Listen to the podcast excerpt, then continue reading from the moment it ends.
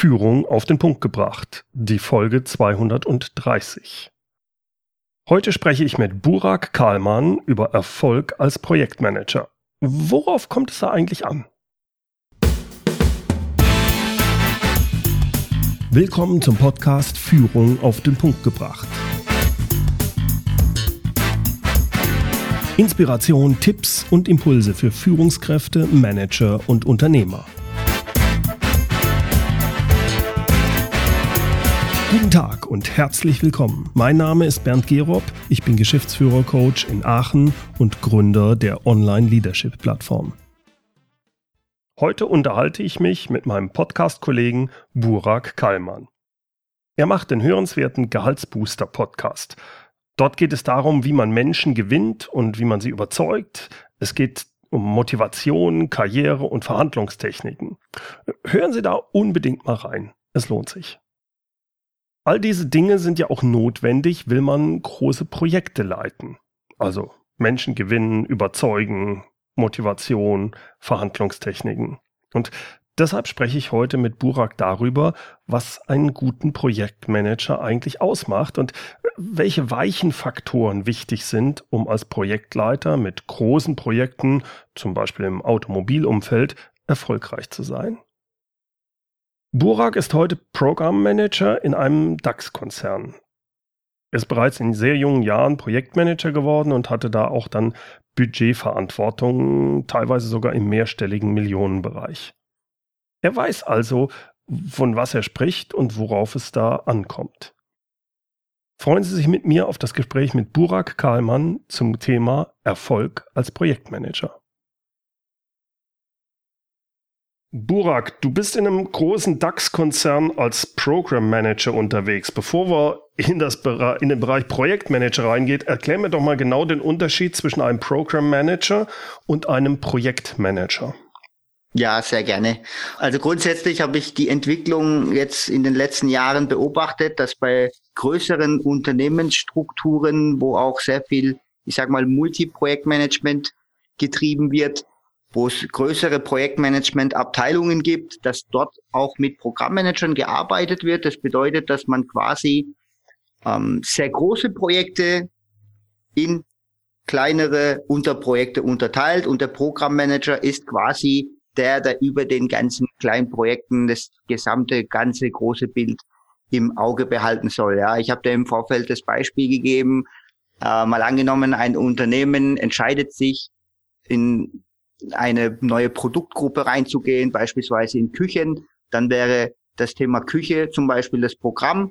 Und dann gibt es einen Projektleiter, der vielleicht das Unterprojekt Herd übernimmt. Einer übernimmt das Thema Kühlschrank. Das heißt, die Projektmanager arbeiten trotzdem in großen Projekten, aber das Programm an für sich ganzheitlich ist dann nochmal so groß, dass es da nochmal einen gibt, der das Ganze verantwortet mit dem Budget und der zusätzlich zu den taktischen Projektmanagementaufgaben, wie zum Beispiel Einrei Einhaltung der Termin- und Kostenziele, noch zusätzlich so einen kleinen strategischen Aspekt übernimmt. Das bedeutet, sich Gedanken drüber macht, wo entwickelt sich die Produktgruppe hin? Brauche ich dann nochmal vielleicht zusätzliches Personal? Bin ich äh, zusätzlich zur Projektabwicklung? Was habe ich da sonst noch für Aktivitäten, wie zum Beispiel Projektakquise, Anfragenbearbeitung etc. pp. Das heißt, da kommt dann nochmal auch tatsächlich dann auch die, ja, die Führungsaufgaben dazu, die du wahrscheinlich auch deinen äh, deiner Zielgruppe auch näher bringst, wie zum Beispiel Personalplanung, Budgetplanung etc. pp. Das heißt, wenn ich das richtig verstehe, deine Aufgabe ist es auch dann deinen Projektmanagern zu unterstützen. Also wenn die jetzt eine Frage haben, verdammt, ich habe hier ein Problem mit meinem Projekt, dann würden die zu dir kommen und du äh, hilfst denen und entwickelst die zu guten Projektmanagern. Kann man das so sagen? So kann man es auch sagen. Das heißt, genauso wie du sagst, bin so die erste Eskalationsstufe auch an der Stelle. Mhm.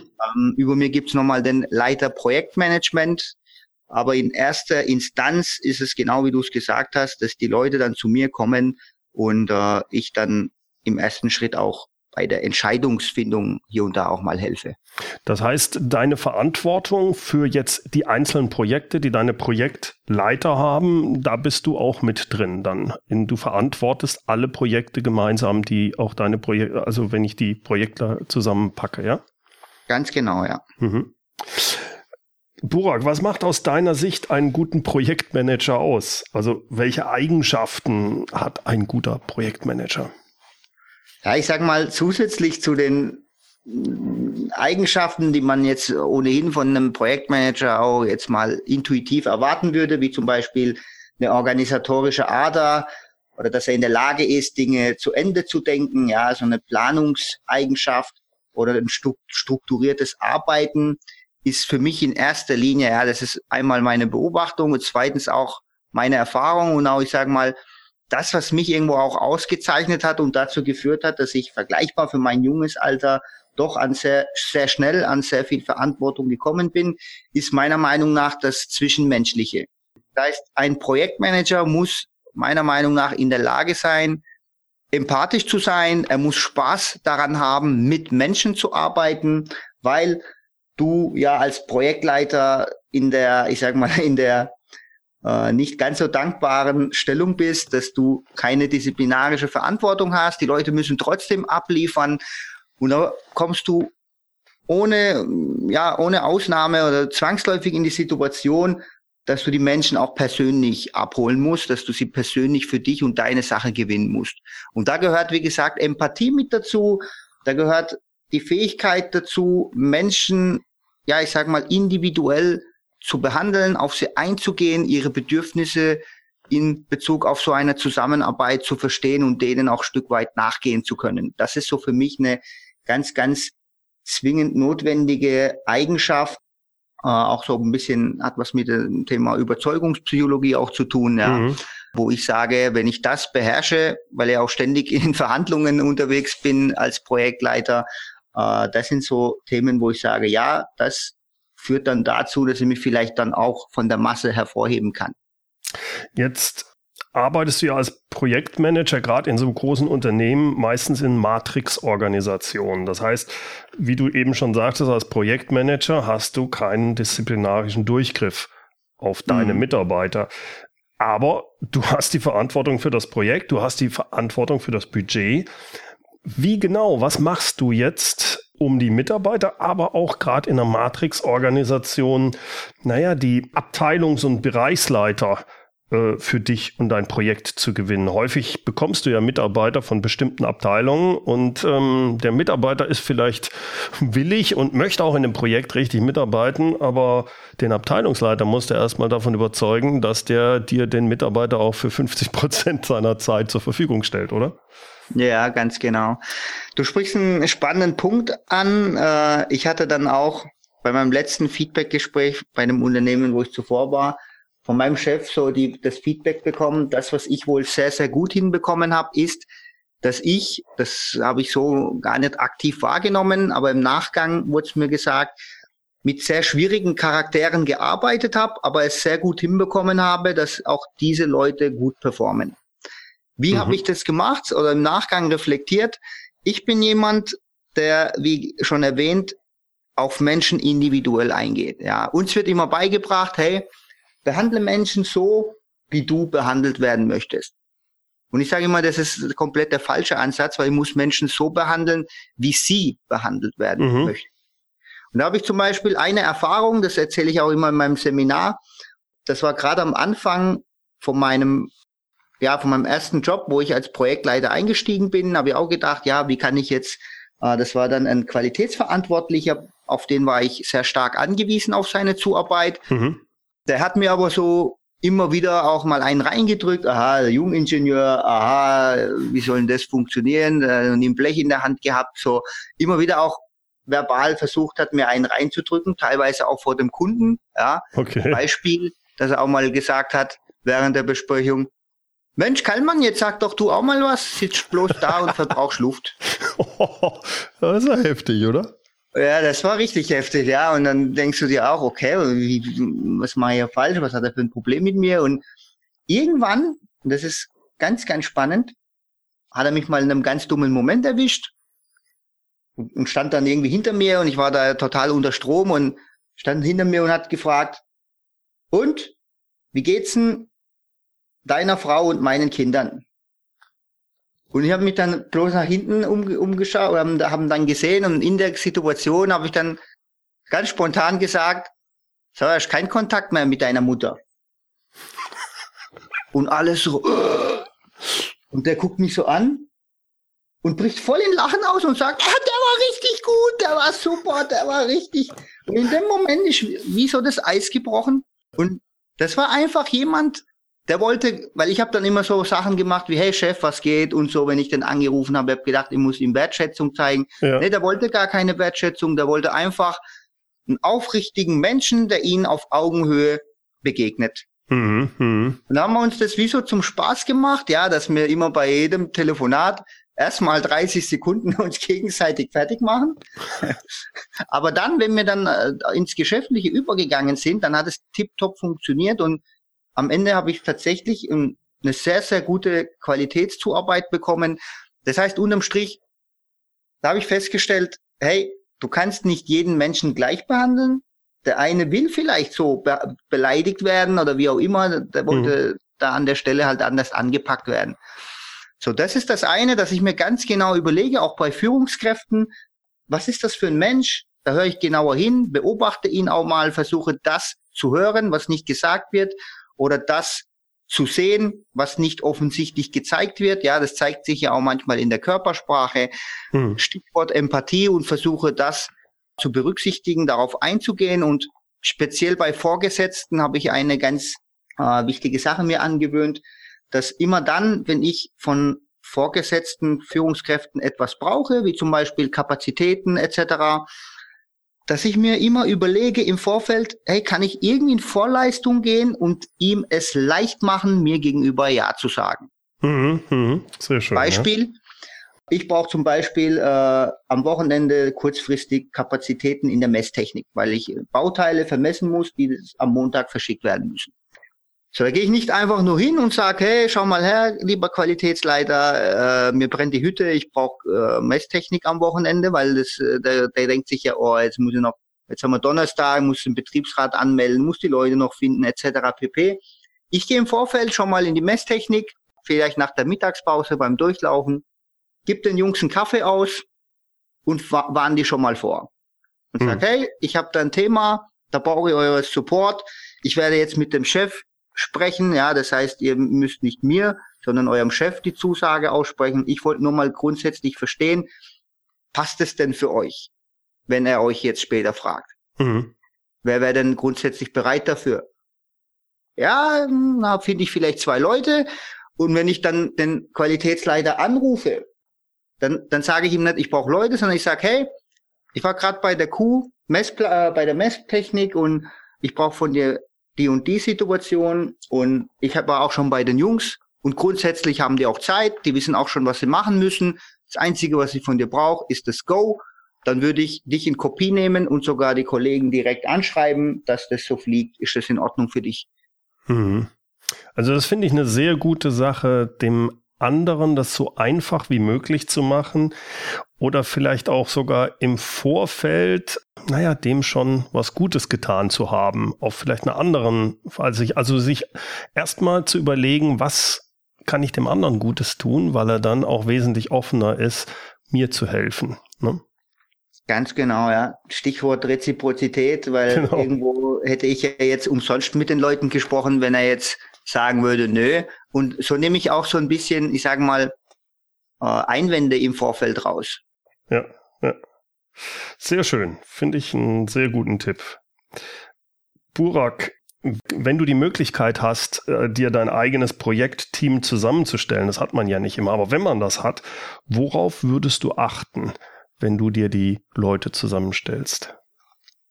Also ich achte da immer ganz stark drauf. Also du hast zu Recht das am Ende ergänzt. Man hat es nicht immer. Äh, manchmal geht's, manchmal nicht. Das äh, hängt ein Stück weit auch an der, ich sag mal, an der Unternehmensstruktur. Welche Ressourcen stehen zur Verfügung? Aber wenn ich die Möglichkeit habe, dann schaue ich, dass die Leute ihren Stärken entsprechend eingesetzt werden. Mhm. Und Ich habe zum Beispiel mal äh, einen, einen Mitarbeiter von mir gefragt, hey, was, was machst du eigentlich gerne? Hat er mir erklärt, was er gerne macht, und habe ich gefragt, und was ist so eine Sache, wo du sagst, hey, das hasse ich eigentlich an meinem Job? Mhm. Und dann hat er erstmal mir in die Augen geguckt, äh, war er total perplex und hat er gemeint, ja, das hat, hat er sich noch nie Gedanken gemacht oder das hat ihn bis jetzt noch keiner gefragt. Mhm. Hat er mir gesagt, ja, das, das und das, das hasse ich eigentlich. Dann habe ich gesagt, aber das ist ja 80 Prozent von dem, was du gerade tust. ja, aber es hat mir noch nie einer gefragt. und habe ich das mal umgestellt, dass ich den anderweitig eingesetzt habe und siehe da, man hat direkt gesehen, ja, man hat immer angenommen, das ist halt ein grimmiger Typ. Nee, das war gar kein grimmiger Typ, der hatte bloß keine Lust auf die Sachen, die er getan hat und hat, hat sich aber durchgequält, ja. Mhm. Der war dann ganz anders und auch die Qualität der Arbeit hat zugenommen. Das heißt, ich schaue, wo sind die Stärken von demjenigen? Manchmal erkennst du das oder kennst das aus Erfahrungswerten von anderen Projekten. Und da, wo es eben nicht offensichtlich ist, ja, dann nehme ich den Kollegen auch gerne zur Hand, dass ich sage, hey, ich will mit dem Projekt arbeiten, das und das habe ich im Kopf. Ich will das aber gerne mit dir zusammen abstimmen. Was sind so Themen, wo du sagst, innerhalb der Qualität habe ich zum Beispiel fünf, sechs Mitarbeiter, ja. Mhm. Aber Qualität ist ja auch ein Riesenbegriff. Da fallen so viele Punkte rein. Der eine macht gern FMEA, der andere macht gern Messpunktplanung. Mhm. Und so gucke ich, dass ich die Leute in den Bereichen einsetze, wo sie auch selber Lust drauf haben, oder, wenn man es auch nicht zu 100 Prozent erfüllen kann, zumindest in die Entstehung von Alternativen aktiv mit einbinde. Dass den nicht einfach vor die Nase setze und sage, hey, das habe ich halt jetzt nicht, jetzt machst du das, sondern dass wir zusammen eine Alternative finden, weil immer dann, wenn jemand in die Entstehung von einer Lösung integriert wird, ist meine Beobachtung, dass er da viel besser dahinter steht. Ja, ja, das kann ich gut verstehen. Das macht Sinn ähm, wenn du die Möglichkeit hast, wie weit ist ein diversifiziertes Team für dich wichtig?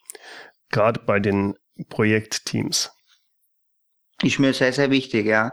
Dass auch Leute dabei sind, die, ich suche auch aktiv sehr oft äh, bei fachfremden Leuten oder Leute, die halt weiter weg sind von Themen, sehr oft nach Impulsen, weil da auch teilweise sehr viel gutes Zeug kommt, weil die Leute, die halt tief in den Themen sind, die jahrelang das gleiche Zeug machen, die haben halt eben, lässt sich ja auch ein Stück weit nicht umgehen, so ein Tunneldenken. Ja, ich glaube, ja, das geht jedem von uns so, wenn wir irgendwo uns eingearbeitet haben auch, ne? Ganz genau, ja. Und da hilft ja eben so eine Diversifizierung, kann da helfen. Ich bin da aber auch offen gesagt, genieße ich das in Maßen, ja. Das heißt, ich habe da jetzt nicht den hundertprozentigen Fokus drauf, dass ich sage, ah, jetzt muss ich einen bestimmten Anteil an Diversifizierung an meine Projekte reinbringen, mhm. sondern ja, es sollte ein Stück weit mit drin sein, abgedeckt werden. Aber offen gesagt habe ich da jetzt nicht so den Mega-Fokus drauf. Weil mhm. ich mir dann immer dann, wenn ich punktuell der Meinung bin, ich brauche jetzt hier eine, eine, eine Meinung von außerhalb, das dann aktiv einhole, weil ich halt sehr viel mit Reflexionen arbeite, und das dann schaffe zu erkennen ein Stück weit. Okay. Es ist auch, wie, wie gesagt, äh, von Anfang an, äh, häufig hat man das ja auch nicht, dass ich das Projektteam einfach so wählen kann, wie wenn ich jetzt neue Mitarbeiter einstellen würde, sondern äh, ich habe sehr begrenzte Auswahlmöglichkeiten oder es wird mir sogar vorgegeben. Da leitet für mich über, jetzt als Projektleiter, gerade in so einem großen Konzern, je größer die Projekte sind, je übergreifender, desto mehr hast du ganz schnell mit Politik zu tun. Wie gehst du damit um und welche Tipps hast du, um in so einem großen Konzern, ja, äh, sagen wir mal, souverän mit der Politik umzugehen? Also der erste Schritt ist zu akzeptieren, ja, dass äh, dass die Politik gibt. Ja. Ganz normal. Äh, manchmal sitzt man dran in der Kantine und spricht ja alles Politik, wie Politik, ja das und das. Nee, bei uns gibt's keine Politik, doch gibt's. Also, es ist halt zwangsläufig so, dass äh, jeder, jeder Bereich, sage ich mal, auch seine eigenen Ziele hat und denen nachgeht. Und dementsprechend in, in, entsteht hier und da mal ein Interessenskonflikt. Das heißt, erster Schritt akzeptieren und zweiter Schritt, dass ich mir immer überlege, versuche diesen Perspektivwechsel zu machen, ja, dass ich mir überlege, okay, wenn ich jetzt Beispiel, ja, im Vertrieb wäre oder im Einkauf, was wären mögliche Ziele, KPIs, an denen ich gemessen werde? Was hätte ich denn für Absichten in einer Zusammen Zusammenarbeit mit dem Projektmanagement? Dass ich da bewusst versuche, die Gegenseite so, so nah wie möglich nachzuempfinden. Und dann im nächsten Schritt versuche ich immer nutzenorientiert zu argumentieren. Ja. Weil wenn ich dann verstehe, ja, Beispiel der Einkauf, nehmen wir mal zum Beispiel, die, die, die werden ja auch durch ihre Einsparungen etc. gemessen. Und wenn ich dann irgendwie schaffe zu erklären, hey, wir haben jetzt hier einen Claim, müssen wir bei dem Lieferant durchsetzen. Ich weiß, das macht grundsätzlich für euch keinen Spaß, eure Lieferanten zu ärgern mit Claims. Aber schau her, wir haben vielleicht die Möglichkeit, das auch als eine Einsparung anzusetzen. Ich weiß nicht, vielleicht wirst du auch mit an der Stelle an Einsparungen gemessen, dann können wir das bei euch mit auf die Liste nehmen. Hm. Dass ich da immer versuche, die Welt meines Gegenübers zu verstehen, mich da reinzudenken und dann den konkreten Nutzen in irgendeiner Form damit zu verbinden. Mhm. Weil Menschen machen ja immer dann was gerne, wenn sie selber einen Nutzen daraus haben, wenn es in ihrem eigenen Interesse ist. Und äh, das versuche ich da aktiv auszuspielen. Und wie gesagt, da gehört es halt eben dazu, mir da Gedanken zu machen. Was treibt die Kollegen denn an? Ja, ich, ich sag mal auch diese Politik zu machen, hm. damit ich die überhaupt verstehe. Also das, der erste Punkt, wenn ich dich richtig verstehe, ist, dass ich erstmal wirklich versuche, die andere Seite zu verstehen und die ganzen ja, ungesagten Sachen rauszukriegen. Also Ganz diese genau. Warum-Frage zu stellen. Ne? Äh, und auch im Gespräch zwischen den Zeilen rauszuhören, was, was treibt denjenigen jetzt wirklich an? Warum tut er bestimmte Sachen? Ne? Ja, ich habe auch kein Problem damit, ja, dass, äh, dass, dass ich die Leute auch mal frage. Ich sage, hey, du, mal ganz, ganz blöd gefragt, wir haben ja als Projektmanagement Ziele, denen wir hinterherjagen. Wie ist es eigentlich bei euch? An was werdet ihr gemessen? Was sind so die wichtigsten Ziele, die ihr in eurer Abteilung denen hinterhergeht? Oder was beschäftigt euch gerade im Einkauf ganz stark oder im Vertrieb? Gibt es da irgendwie Themen? Weil Zieles ist ja das eine, manchmal gibt es Umstrukturierungen, manchmal gibt es irgendwelche Eskalationsthemen, wo ganz stark der Fokus drauf liegt. Und je mehr ich eigentlich darüber weiß, desto mehr kann ich da halt entsprechend drauf eingehen und in meiner Arbeitsweise versuchen, entweder die Politik zu umgehen oder halt da entsprechend mitzuspielen. Ja, kann ich gut nachvollziehen. Finde ich auch sehr gut, wie du daran gehst.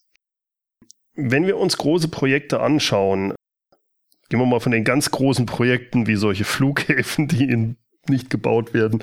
Ähm, äh, woran scheitern aus deiner Sicht in Unternehmen so große Projekte und damit scheitern ja auch die zugehörigen Projektleiter?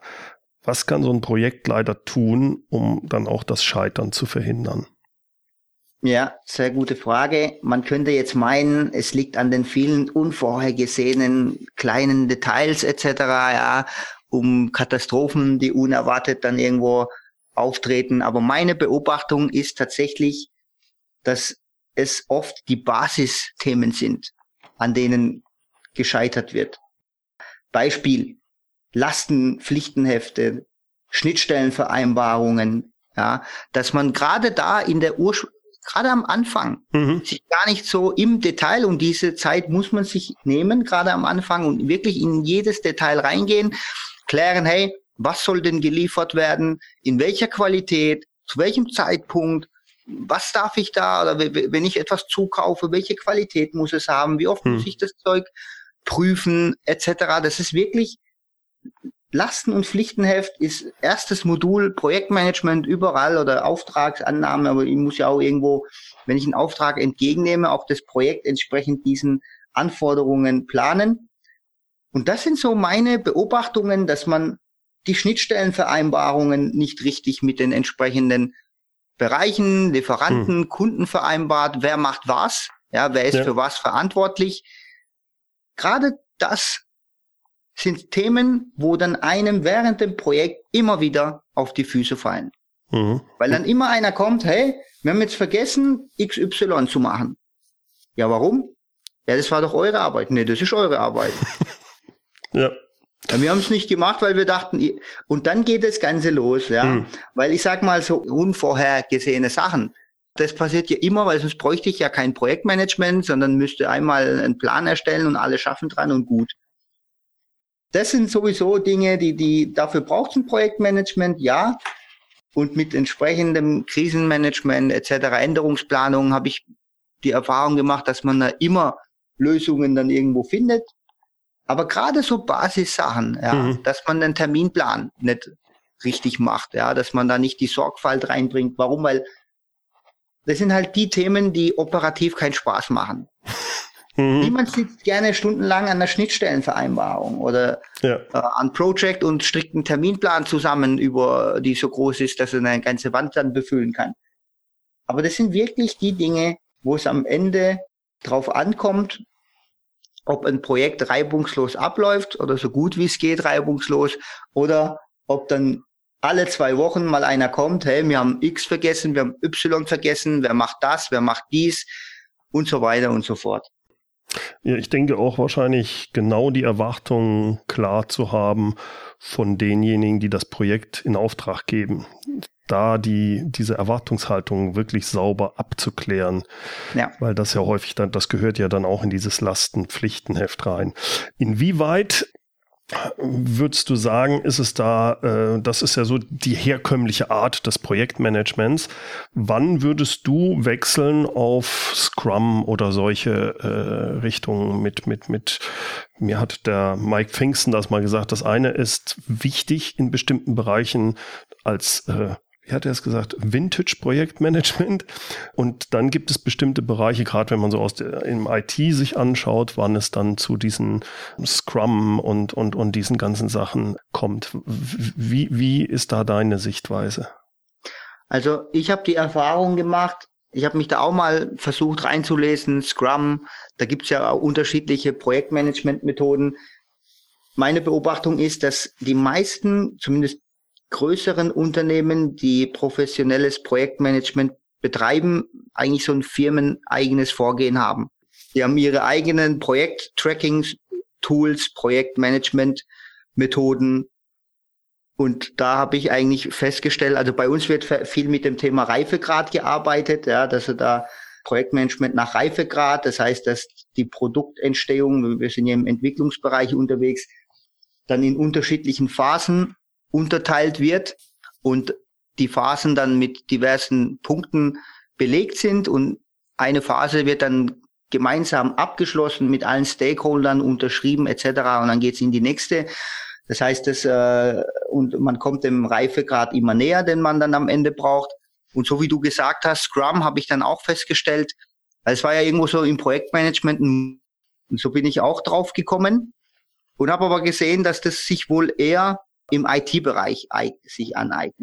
Also meine Beobachtung und Erfahrung ist, dass äh, es Branchen gibt, die eben ein bestimmtes Projektmanagement voraussetzen. Viel, vieles kommt bei uns auch von den Kunden, ja, weil unser Projektmanagement ist den Anforderungen der Kunden angepasst. Mhm. Das heißt, die fordern bestimmte Prozesse oder Vorgehensweisen ein. Und da seid ihr schon eingeschränkt in einer bestimmten Art und Weise, wenn ich das, wenn ich dich richtig verstehe. Ganz genau, ja. Die wollen einen bestimmten Produktfortschritt sehen, deswegen äh, versuchen wir auch mit dem Reifegrad diesen, diesen Fortschritt entsprechend abzubilden, abzusichern und äh, in bestimmten Intervallen wollen sie die Terminpläne regelmäßig mhm. zugeschickt haben, die wollen Lieferantenreporting und unser Projektmanagement ist eben, wie gesagt, so aufgebaut, dass wir diesen Anforderungen gerecht werden können und dem Kunden das geben, was er eigentlich möchte. Und im OEM-Bereich sind ja eigentlich alle recht ähnlich unterwegs. Burak, abschließend für mich, jetzt bist du lange Zeit Projektleiter gewesen, du bist sehr schnell auch jetzt, ähm, äh, du hast vorhin gesagt, äh, in re relativ jungen Jahren schon wirklich zum Program Manager geworden. Du hast da einen recht guten Einblick. Was würdest du sagen, was ist der beste Weg, um erstmal überhaupt Projektleiter zu werden? Mhm. Also im ersten Schritt würde ich schauen, dass der Begriff Projekt ist ja, sagen wir mal, sehr weit gefasst. Ja. Mhm. Jetzt denkt der eine bei dem Projekt direkt an ein riesen Entwicklungsvolumen, dass er vielleicht ein, ein Fahrzeugbauteil entwickelt. Aber man kann ja auch irgendwo kleiner anfangen. Ja. Mhm. Die Einführung von einer neuen Systematik kann ja in, in einer bestimmten Abteilung ist ja zum Beispiel auch ein Projekt. Ja. Das heißt, ich würde im ersten Schritt schauen, dass ich einmal natürlich mit, den, äh, mit der Abteilung Projektmanagement in Kontakt komme, dass ich entweder dort in dem Bereich schon arbeite, vielleicht nicht als Projektmanager direkt im ersten Schritt, aber es gibt ja auch Teilprojektleiter, es gibt Projektassistenten, es gibt Projektingenieure mhm. oder ich bin in anderer Form an Projekt beteiligt als zuständiger Projektqualitäter etc. Das ist eine Möglichkeit. Oder dass ich halt in meiner Abteilung vielleicht eine Idee habe, einen Prozess zu optimieren, einen Verbesserungsvorschlag und dann auch direkt beim Vorstellen anbiete. Ich würde mich da auch dazu anbieten, selber dieses Projekt aktiv einzuführen. Ja, das heißt, dass ich in irgendeiner Form Projekte mir auch selber generiere. Mhm, also quasi proaktiv zu sagen, hier habe ich eine Verbesserung, ich lasse mich das doch mal probieren in einem kleinen Projekt. Und wenn das gut läuft, dass man dann sagt, so, so jetzt kann ich mich, komme ich auf den Radar bei denen, die sagen, Mensch, der, der könnte doch auch so ein größeres Projekt mal machen. Ne? Ganz genau, ja. Und immer dann, wenn ich einem Projekt in irgendeiner Form zuarbeite und das gut mache und äh, auch Interesse zeige, habe ich auch die Chance aufzufallen, so wie du es gesagt hast, auf ein Radar zu kommen. Und da kann ich auch mal hingehen zum Projektleiter oder zum Chef Projektmanagement und sagen, hey, ich habe jetzt als, als äh, technischer Ansprechpartner dem Projekt zugearbeitet, das hat mir riesen Spaß gemacht. Das, was die Projektleiter da machen, das äh, sieht nach dem aus, was ich auch gerne machen würde. Gibt es denn eine Möglichkeit, bei dir in irgendeiner Form auch mal zu entlasten oder zu unterstützen, ein kleineres Projekt mal zu übernehmen, etc. pp. Mhm, mhm. Ja, leuchtet mir ein. Burak, ich möchte mich recht herzlich bei dir bedanken. Es hat mir riesen Spaß gemacht mit dir. Ähm, man merkt, dass du Projektmanagement auch richtig lebst, dass dir das richtig Spaß macht. Vielen, vielen Dank, dass du mit dabei warst. Ja, sehr, sehr gerne. Das macht mir tatsächlich sehr viel Spaß und deswegen fällt es mir auch schwer, dann da an der Stelle, wie soll ich sagen, auch mal, du hast ja gesagt, hey, da steckt man so viel Zeit drin, kommt so spät nach Hause. Ja. Aber immer dann, wenn man so viel Spaß an der Thematik drin hat, dann fällt es einem auch schwer, da loszulassen. Ja, man merkt, dass du da Herzblut drin hast. Burak, vielen, vielen Dank. Sehr, sehr gerne, Bernd. Sehr, sehr gerne. Danke für die Möglichkeit, hier dabei sein zu dürfen. So, vielen Dank fürs Zuhören. Wenn Sie mehr über Burak Kahlmann wissen wollen, dann gehen Sie auf die Seite gehaltsbooster.de oder aber Sie hören in seinen Gehaltsbooster Podcast rein. Die Links zu seiner Seite, zu seinem Podcast, wie auch das Transkript unseres Interviews finden Sie in den Shownotes und die gibt es wie immer unter www.mehr-führen.de Schrägstrich Podcast 230. Führen mit UE. Zum Schluss gibt es noch unser inspirierendes Zitat. Es kommt heute von Wolfgang Hubble. Wenn ich nachdenke, was eigentlich die Grundlage der Führung sein muss, dann ist es die Fähigkeit zum Gespräch.